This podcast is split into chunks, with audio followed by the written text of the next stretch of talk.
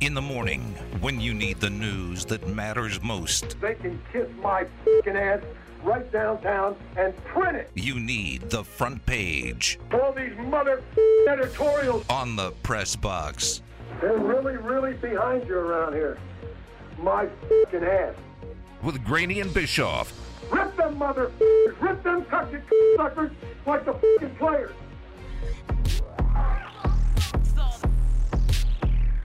The Jaguars, Jaguars, Wires have released Nah. Tim Tebow. Tim Tebow played uh, 16 snaps in the first preseason game. Didn't play any special team snaps, and now the Jags have released him. How long until Jared buys a Tim Tebow Jacksonville Jaguars jersey? They're not going to be cheap enough any, Yeah. anytime soon. Okay. Okay, so one of my favorite fun facts about Tim Tebow is when he was signed by the Patriots, his jersey sold out before they assigned him a number. One of my friends bought me a New York Mets jersey with Tebow on the back. And you still call that person a friend, huh? Yeah, I do. Wow. Um, J- Jared, how many of those Tebow jerseys ended up with 69 on the back? Uh, I mean, all I know is that they basically their return on investment on Tim Tebow was like threefold because of the amount of stuff they sold and how little they actually wound up having to pay him. I mean, really, that's that's what happened here, right? Like, Jags got to sell some jerseys. They got some training camp attention. Uh, Tebow got to keep his profile up a little bit. Urban didn't really hurt anything, and we, as the fans, all got the video of those two blown blocks, which is just hilarious. It's perfect. so it's a win, win, win, win. And he, if he submits a one minute video, we might have him On co- Raider Nation on Radio. Raider Nation Radio. Are are you at all disappointed? Because I'm a little disappointed we didn't get to see him in the regular season. Like, because I very badly wanted to see Urban Meyer take Trevor Lawrence off the field for some goal line package because Tim Tebow was going to come run the jump pass. I honestly thought Tebow would be decent enough at tight end to stick on the roster. I really thought he was going to make the roster. I th- and I thought someone who deserved to make it probably wouldn't. But in the end, I thought Tebow was a talented enough athlete to at least make the roster. And my God, did he look overwhelmed in those 16 snaps? Like Tim Tebow didn't belong at all. So yeah, I mean, in in that way, we certainly lost. I don't care about him. Next question. All right, here we go. An update. Well, not really an update, but a potential upcoming update on other NFL teams and whether or not they'll require fans to be vaccinated. Uh, from Ralph Vacciano. How do you pronounce his last name, Adam? Vacciano. Ralph Vacchiano. Vacchiano. Uh, Giants co-owner John Mara on whether the Giants will require fans to be vaccinated this season as a condition of attending games. Quote, as of right now, there's no plans to do that. But if you ask me that question in a week, it may be a different answer. It's a fluid situation. And I have to imagine that, uh, like, that's probably going to be every NFL team this morning is, oh, the Raiders announced that last night. We don't have any plans at the moment, but we're going to start looking into this. That might be the best option that we need to take as a football team. they're going to do what every one of the 31 teams believe is prudent, which is to lick their finger, put it up in the air, and see how the wind is blowing. Because they're going to give the Raiders like 24 or 48 hours to twist out there in the wind by themselves and see just how bad it gets before they follow suit. By the way, does licking your finger and putting it in the air actually help you feel the wind? I don't know, but I always kind of think about it because because of uh, in terms of my dog. Because remember, you know how they have to wet their noses to pick up all the scents in the air. It's kind of the same thing, right? Like you have to be able to feel the wind. Uh, you wouldn't feel it properly without licking your finger. That's two two different uh, senses, though, right? That's smell and and touch. But okay, I all right, we'll go there. With the we're just like dogs, but we have to lick our fingers instead of our nose. Yeah, yeah, go with it. Don't think about it too much. Next question. The 76ers signed Joel Embiid to a four year extension worth $196 million. He's now under contract with Philadelphia until the 2026 2027 season. That extension is going to pay him $49 million per season. He still has two years left on his current deal. So this is adding basically six years, is what we're getting here with Embiid in Philadelphia. Um, outside of Embiid, though, do you think the Sixers are actually going to be able to trade Ben Simmons this offseason and build a better team around Embiid? I really don't. Uh, and I think we've reached the point of the offseason where there's not much motivation left for any team to make the trade. Everyone's done what they think they have to do to upgrade their teams in major ways at this point, and cap space is largely spent.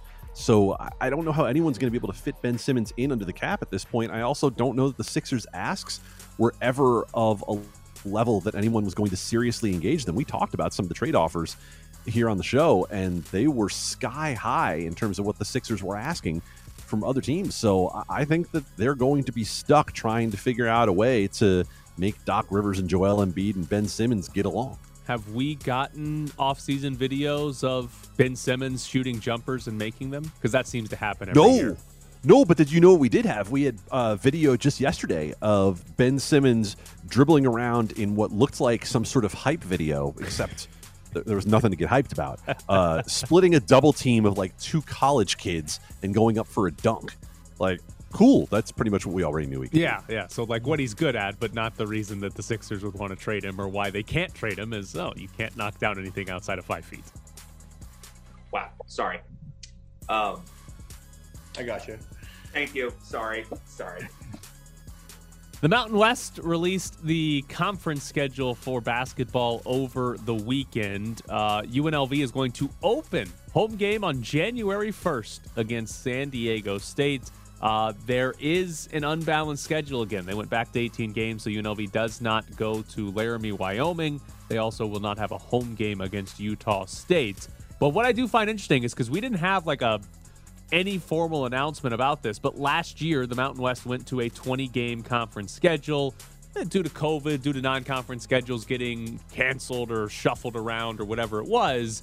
And it's something that the conference had talked about before. And I was kind of under the assumption that, hey, they went to 20. They're just going to push that through and say, yep, we're staying at 20 because the majority of teams in this conference want there to be a 20 game schedule, but UNLV and San Diego State and New Mexico push back on that. They fight that because those are the teams that can actually schedule decently in the non conference. I'm a little surprised that that UNLV and San Diego State, I don't know if they won this or if the Mountain West just didn't pursue it, but that they went back to 18 conference games and didn't stick with the 20. Look, the Mountain West has to make at some point some sort of sound decision when it comes to its chances to get teams into the tournament or at least to build up some net rating. And this is the kind of choice that does. You just said it. San Diego State and UNLV can schedule. They can get teams like Michigan to come play against them or go play at their place. Uh, Wyoming can't do that. San Jose State can't do that. Their best chance of getting a win that makes some impression is to have more chances against other Mountain West teams as opposed to having to go play Northern, Western, Southern State. So, you know, for the rest of those teams, um, sorry, go pound sand. This is the conference trying to do something smart for once to protect its interests. Yeah, and the key there is UNLV has to actually be good. Like it's it's kind of wasted that one of the teams in this conference that can actually get a game against Michigan or UCLA is a team that hasn't been close to the NCAA tournament in years. Like it would be much more helpful for this conference if UNLV was even just perennially on the bubble every single year, but they can't exist in that realm either. So there's your conference schedule. Um, I don't know that it matters too much uh, for UNLV this year. We'll see how well they do. I don't know if they're going to be top three or if they're going to be bottom five. Happy to move on to the to the next question here, Aaron. Bill Belichick has not told Cam Newton if he will start in week one. Cam Newton said no. You know, he hasn't said that. So for you to just ask that question, you know, it is what it is. Every single day I'm coming out here with the anticipation to just get better, and that's the only thing I can do. So I can control that. Do you think Cam Newton starting week one? I do think Cam Newton starting week one. I do think Cam Newton has every right to be annoyed at the question, and I think Bill Belichick is still doing the right thing because Cam Newton did not play well enough last year to deserve to be an unquestioned starter on any team in the league. Uh, he has a fantastic history as an MVP and as a difference maker and as a game changer with his legs, but the reality was out there last year. Couldn't throw, didn't have a lot of receivers to help him, but at the same time, they didn't draft Mac Jones at 15 because they thought Cam Newton was the answer. Does Mac Jones play when Cam Newton gets hurt, or do you think Mac Jones like gets this job over a healthy Cam Newton at some point this season? I have a feeling that the underperformance will be there for Cam Newton through a month, and that'll be all it takes to get Mac Jones into the game. That's crafty wording right there. I give you credit. The president of Rwanda called out Arsenal. I'm sorry, what now? What? Follow me here. Arsenal lost their first game of the season to Brentford, who are playing their first ever game in the Premier League. Uh, Rwanda, the country, is a shirt sponsor of Arsenal. They're the sleeve sponsor. It says Visit Rwanda on Arsenal's sleeves. And their president, Paul Kagame, said, Arsenal and the fans don't deserve to, to get used to this. I say this as one of the big fans of Arsenal. The change has taken too long to come. It's been a struggle of about decades, ups and downs, more downs until this point. Can't we have a plan that really works? We just must not excuse or accept mediocrity. A team has to be built with purpose to win, win, win. I love the idea of a sponsor being like, why does this team suck that we're paying money to? I mean, your team just got called out by Rwanda. It's great because they, do. They lost to Brentford. They All of this to be sounds out like the next- country. Uh, this entire thing sounds like the plot to the next episode of Ted Lasso. Oh my god. Oh my god. First of all, yes, it does. Second of all, does America have a tourism board? Can we like get sponsors in like he- hell the Australian A League so that way Joe Biden can come out and just be like, Western Sydney Wanderers, what the hell are you doing? Well, I mean, Well, hold on, hold on a second there, Jared. Do you think that we need to sponsor that for Joe Biden to make some sort of random ass statement like that? oh, one time uh, in the 80s, I was playing soccer in Australia.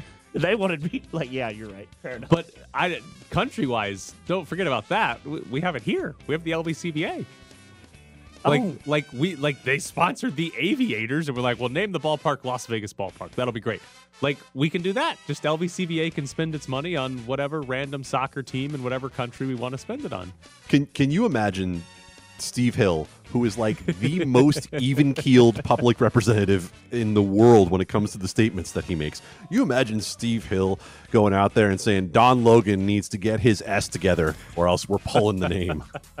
Exactly. It would be great. I like I want to see that. Like when whenever like the Raiders if they miss the playoffs, give me like Wynn sponsoring the nightclub being like, you know, it's a shame that the only entertaining part is people that come to our nightclub at Allegiant Stadium. They don't get to see wins, but at least they get to get drunk close to the field. They Like that's get what to- Well, you I know want what- to see. You know what's coming this year. Uh, you're going to have the chairman of Pfizer and the chairman of Moderna saying, you know what? I'm not sure we want our names associated with the Raiders if they're not winning. you, you may not get to see many wins, but you at least can visit the Wynn. Coming up next. Ah. The Big Ten, the Pac 12, and the ACC. Well, they've been talking to each other about how the hell they're supposed to counter Texas and Oklahoma going to the SEC. In the beginning, you know, people were talking about, well, why is he on the team? You should have taken him. What happened to him? Why is he there? All, all the pundits, all these people who think they know something. Uh, and then, you know, we, we start out getting our kicked uh, after a couple practices. And, you know, there comes again. And these guys this and that and the other. Then comes COVID. And then three guys walk off a plane the day before a game. And you guys went through all that stuff. And your families are sacrificing back there the same way. And that's why I'm so proud to be part of this. It's like the best feeling I've ever had in basketball. And uh, I would just like to say to all those people out there, how the you like us now?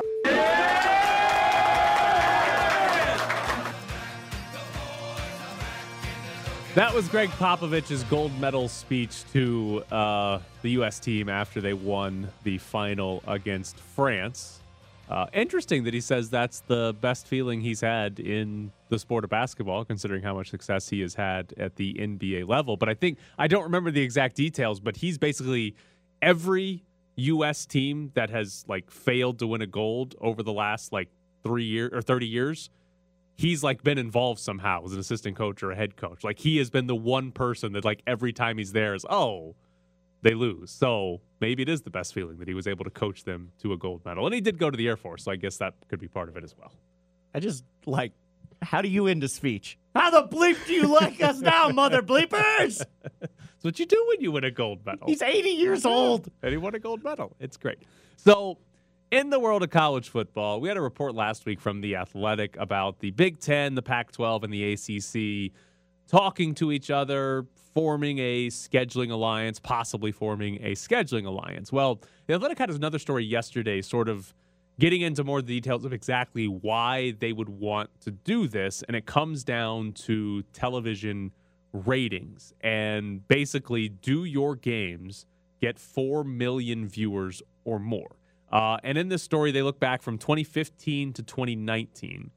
The SEC had 55 conference games get 4 million viewers or more. The Big Ten had 49. The ACC had 13. The Big 12 had 12.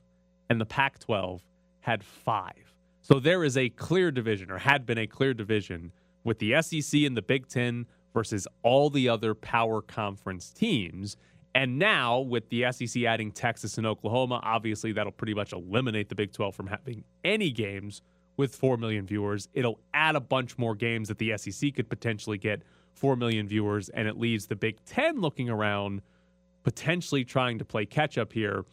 What do you think of a scheduling alliance that would just, you know, let us see USC or Oregon play Clemson or in the Big Ten play Ohio State, Michigan? Like, does that is that enough of an answer to hey, the SEC is adding Oklahoma and Texas? I'm not sure what enough would look like, but it's a start, and it's also a signal to the rest of the group of five to, to look at those Big 12 teams and say, you want someone, you better come get them now, uh, because the other power conferences are going to pick up what's left of the Big 12, and the Big 12 is not going to be around very long.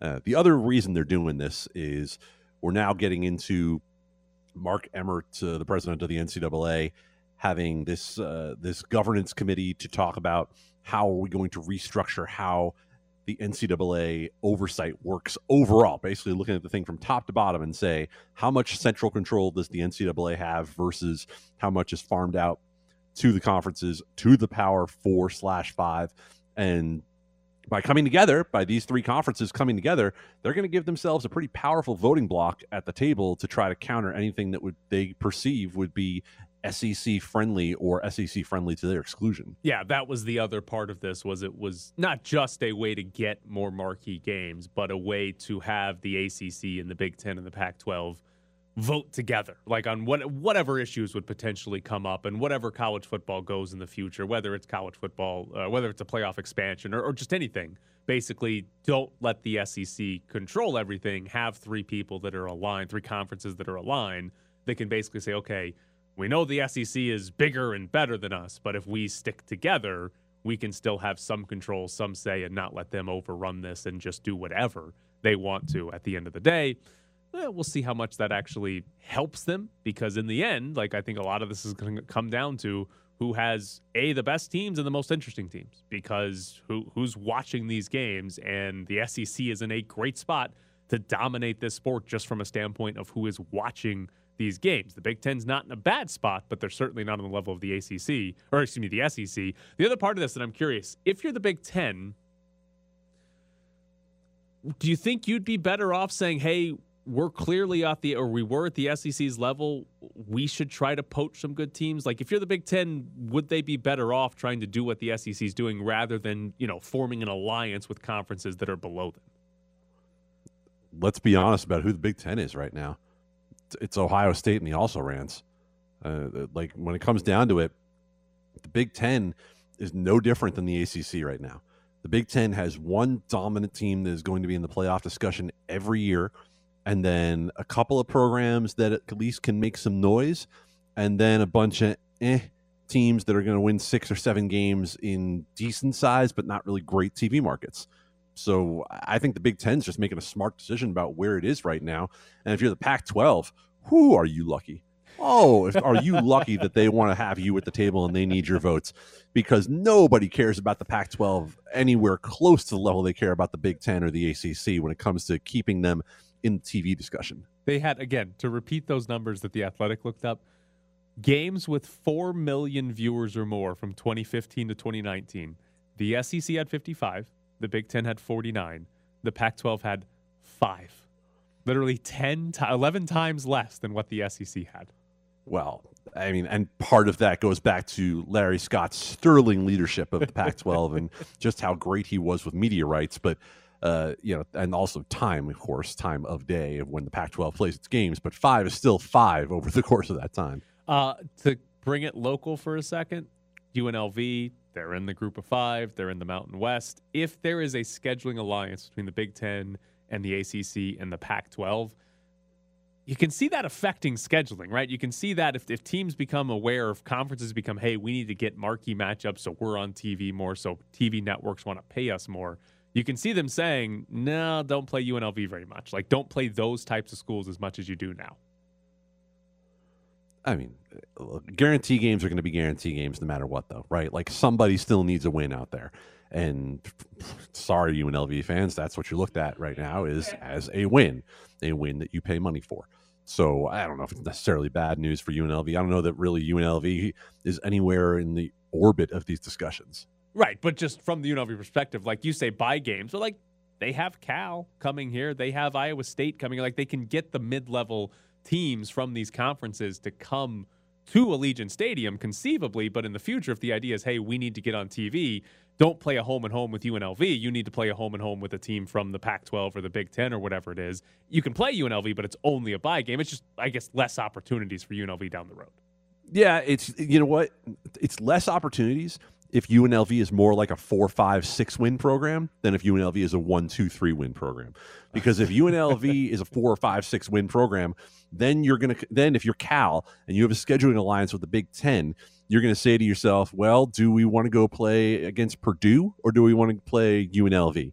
Um, but for as long as UNLV is a bottom of the barrel program, it's going to be looked at much the same as playing against an FCS team. See, sometimes it's better to not be any good. Coming up next. Charles McDonald joins the show. It is the case, and I think for us to focus on, you know, the day by day and just kind of everything that goes into it, the only thing that those guys care about right now is just being great at that position.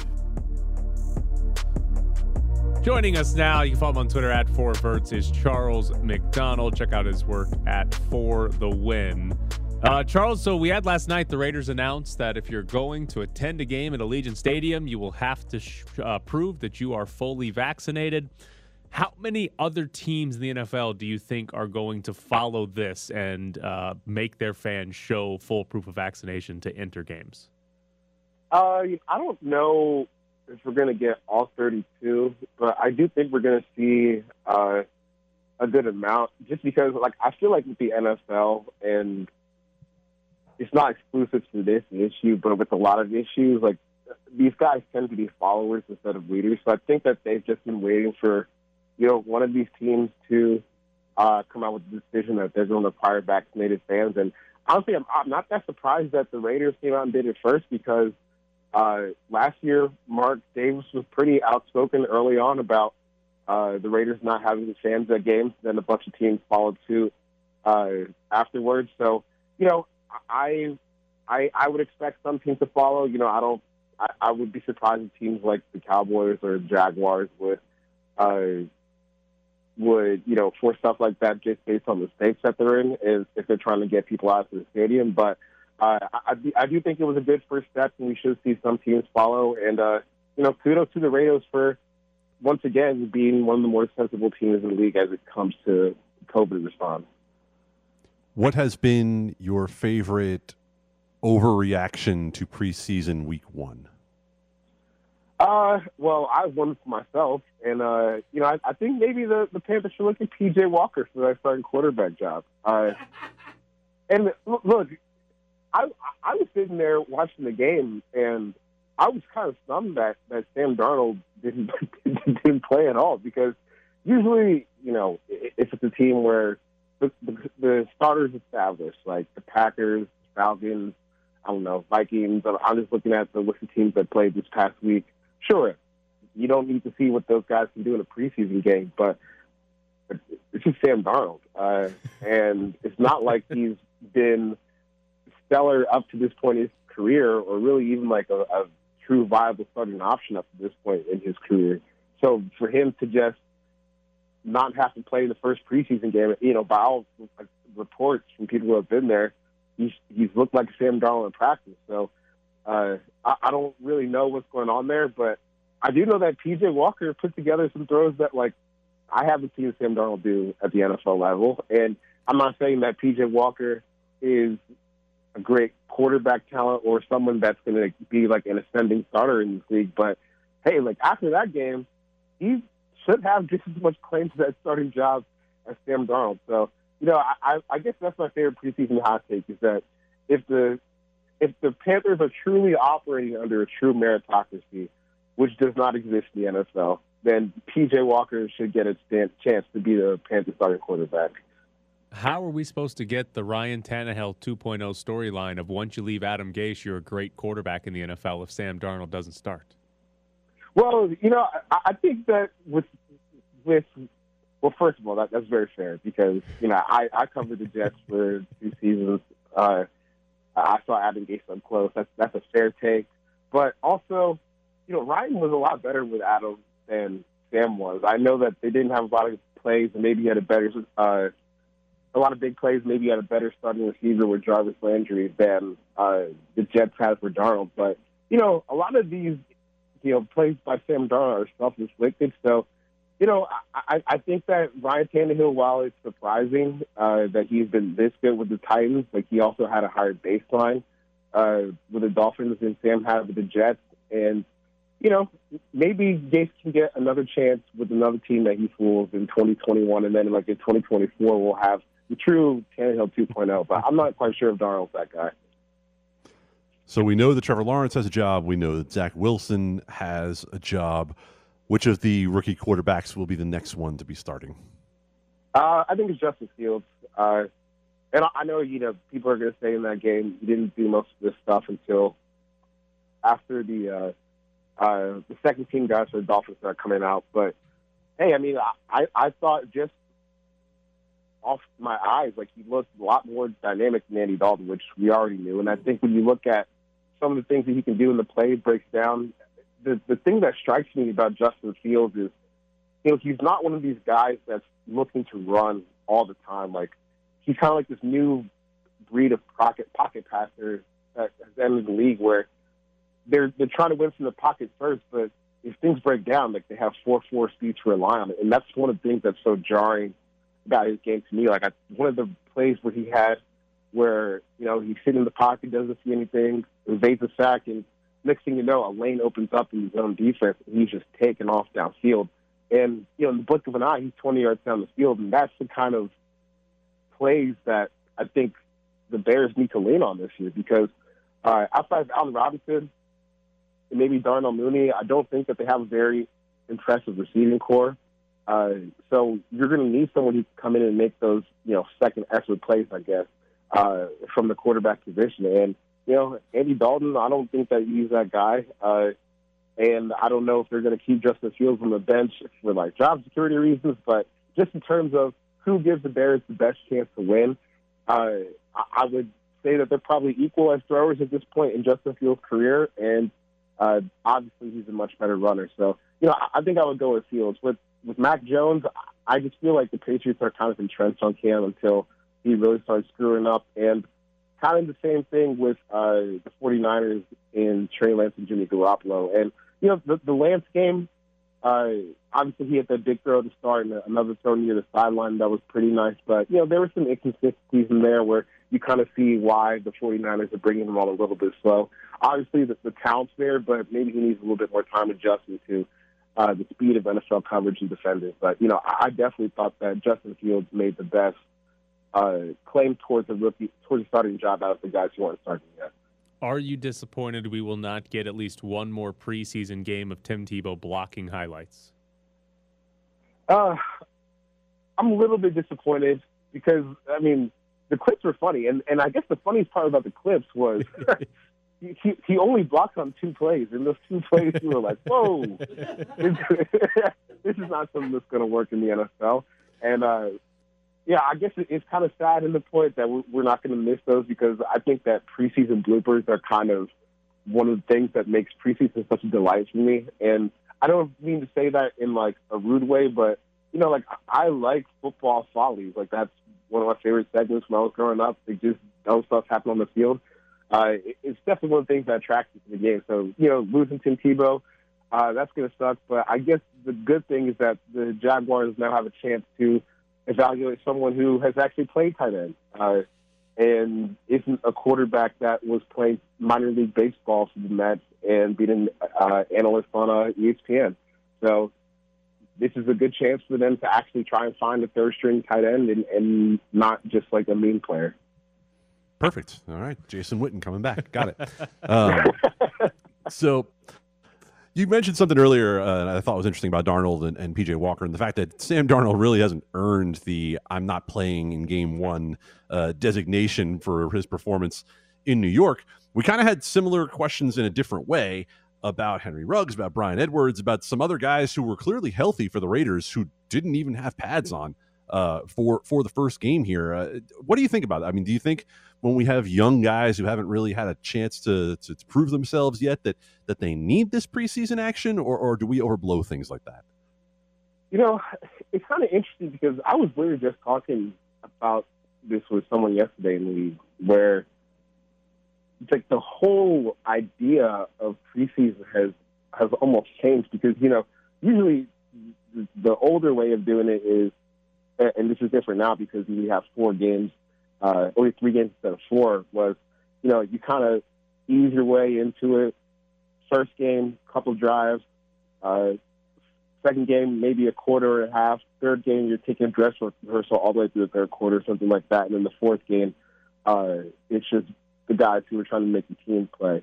And the you know as these coaches who are getting these jobs kind of get younger and younger, you're seeing a shift in attitude towards how preseason is handled in general. Like when you look at what the Rams have done, what the Packers have done, uh, you know, other teams with younger head coaches. I, I guess even the Panthers too. If we're looking at it like this point, starters just don't play uh, in the preseason at all. And I think that that's maybe it's maybe it's like an injury risk reduction thing. Uh, maybe they're looking at it like if we already have these joint practices, we don't really need to see what you can do in a preseason game, and, and that's just another meaningless spot for uh, a guy to get hurt. But I, I don't think it's something that's just specific to the Raiders in this one instance. It just kind of seems like the league is changing how they view these preseason games. And you know, if I had to guess, like as these joint practices become more and more frequent, because look, like if you're in a preseason game and you have a chance to go like practice against the team you're going to play with for a few days, I don't really need to see what you can do in the game if you've already done gone through those things in practice. I think that you know a game environment opens you up to more injury possibilities than a practice does. So, you know, I, I, I just kind of feel like across the league they're putting a, a lower emphasis on guys who they plan on making the team playing in preseason because you're seeing what that looks like during the week. And I, I get it; it's kind of disappointing for fans and analysts who don't have access to uh, the practices and the film from the practices all week. But I, I just kind of feel like they're taking a more safe approach with these games. All right, Charles, why do you like old NFL coach hats? Oh, okay. Well, it- it's just in general. I feel like '90s hat fashion was kind of better than what we're working with now. Uh, the logos were better, and I think that doesn't just go for NFL; they goes for NBA too. Uh, when you look at old Charlotte Hornets logos, old Orlando, Orlando Magic logos, uh, even like old Houston Rockets gear, like it just it just looks cool, and I, I like the style where it's kind of like the trucker hat with the flat brim, but it's not like completely mesh on the back. Uh, they kind of had it going on, and I've been trying to find this Norm Van Brocklin uh, hat from like 1970 something uh, for a long time that I can't find, but I just like the way that all the old gear looked, and you know, it, it just it doesn't look the same. Like when you just have like these floppy little dad hats instead of something that had like some real power, some real bounce, like like the hat that uh, I tweeted the other day. I forget the Jets coach that passed away, but you know that was a, that was a solid hat. And now that I'm not covering the team, I might try to find one. So hold on, can you can you tell me what is your internet search history when you're trying to find a hat that's no longer made from like the 70s or 80s? Oh, uh, well, yesterday when I was looking for it, I, I, was, I remember that the first thing that I saw, I remember from the Norm Van- Brocklin picture was that he was smoking a cigarette, but I couldn't remember Norm Van Brocklin's name, so I typed in like Falcons coach smoking cigarette, uh, Falcons coach 1970s cigarette. Then I found Norm Van Brocklin, so I was like Norm, Norm Van Brocklin cigarette hat coach. so I found that picture on the internet, and then I went to eBay, had the Norm Van Brocklin hat, but I couldn't find it. So now you see the poison ways in which my brain decides to decipher things. Wait, wait a second. You live in Brooklyn, right? Oh yeah, I do. So you should be able to go down to any random coffee shop, check all the baristas. Someone's gonna be wearing it.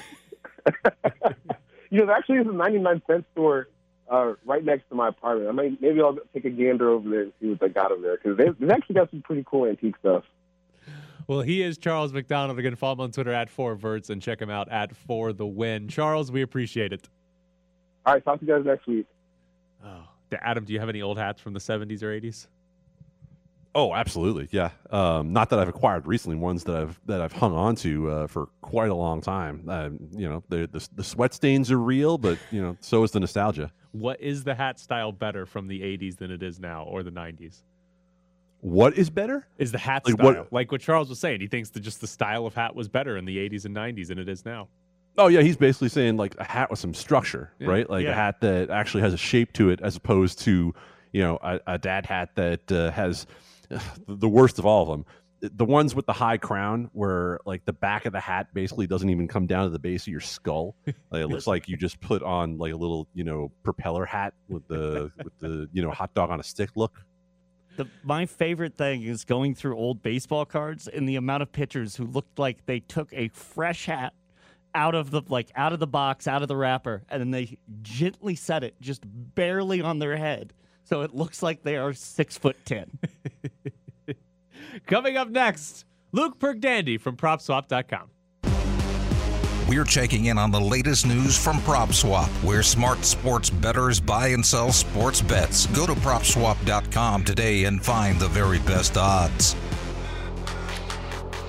Joining us now from PropSwap is Luke Pergdandy. Luke, I'm curious, are there any like rookie quarterback prop bets that you guys have on PropSwap? I'm curious how popular those are and if, if anything changed over the after the first uh, week of preseason games.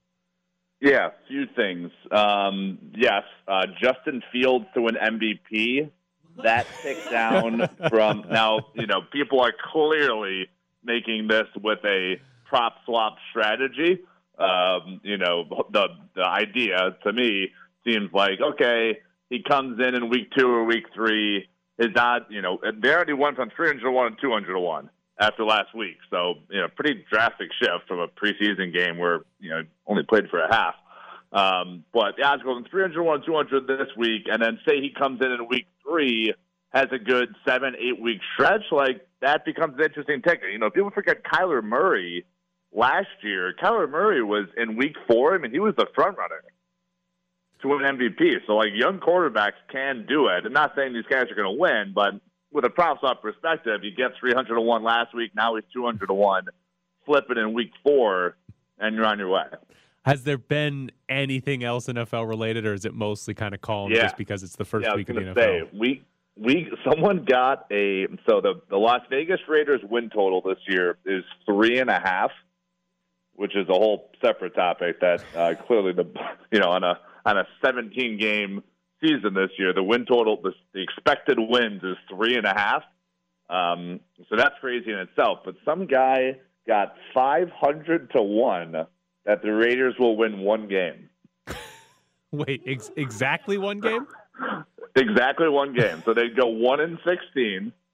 But again, like It'll be the if Chiefs we all agree that the the win total is three and a half, which like every book in America has them at three and a half, so that's that's consensus. To then win two and a half games less than that, like that's not crazy. You know, and to to get a five hundred to one price on that, I mean that, that should be like a hundred to one or like eighty to one. If if we agree that three and a half is the right number. Uh, I did want to ask you about baseball. Last week we, we talked about the NL MVP uh, and Bryce Harper and the Phillies kind of coming out of nowhere. Has that market like normalized now that Fernando Tatis is back and hit two home runs in his first game back? Yeah, seriously. Um, yes, uh, Tatis is back in the driver's seat. I believe he's like minus 300. Bryce is still pushing him. I mean, again, like Bryce two weeks ago was 60 to 1. So now he's 3 to 1. So, you know, yes, Tatis Jr. is back in the driver's seat more so than, uh, you know, it looked like Bryce was going to win this thing for a short amount of time. Um, but yeah, I mean, he's he's pushing him. So that's obviously good for gamblers. Is like you want competition. You don't want someone to just run away with it. Um, so yeah, Bryce is pushing him, and then also on the Phillies, like we talked about, Zack Wheeler is in the driver's seat to win NL Cy Young. He is plus 180 right now as the leader. Uh, second place is Walker Buehler of the Dodgers at plus 300. Corbin Burnes plus 350. Um, so a couple Phillies uh, pushing it here. Well, he is Luke Pergdandy from PropSwap. Luke, as always, we appreciate your time. Thanks, guys. So there is Luke Bergdandy. All right, Jared, what do you what do you got for us? You got I Well, gave we- you the shortest segment Yes, of the you entire, show. I okay. Well, I just wanted to talk, and here's the problem. I also got to make sure that this plays on time, which is there. Okay, basically, Mike Tyson's son came out and said that he wanted to fight one of the Pauls. I don't know which one. No. No. Oh God, not the Pauls. Okay. And unless it's uh, is unless it's Chris Paul. I actually would watch that. Actually, I'd watch him fight Jake from State Farm. Um, but Mike Tyson's response was, "Man, just go get a job.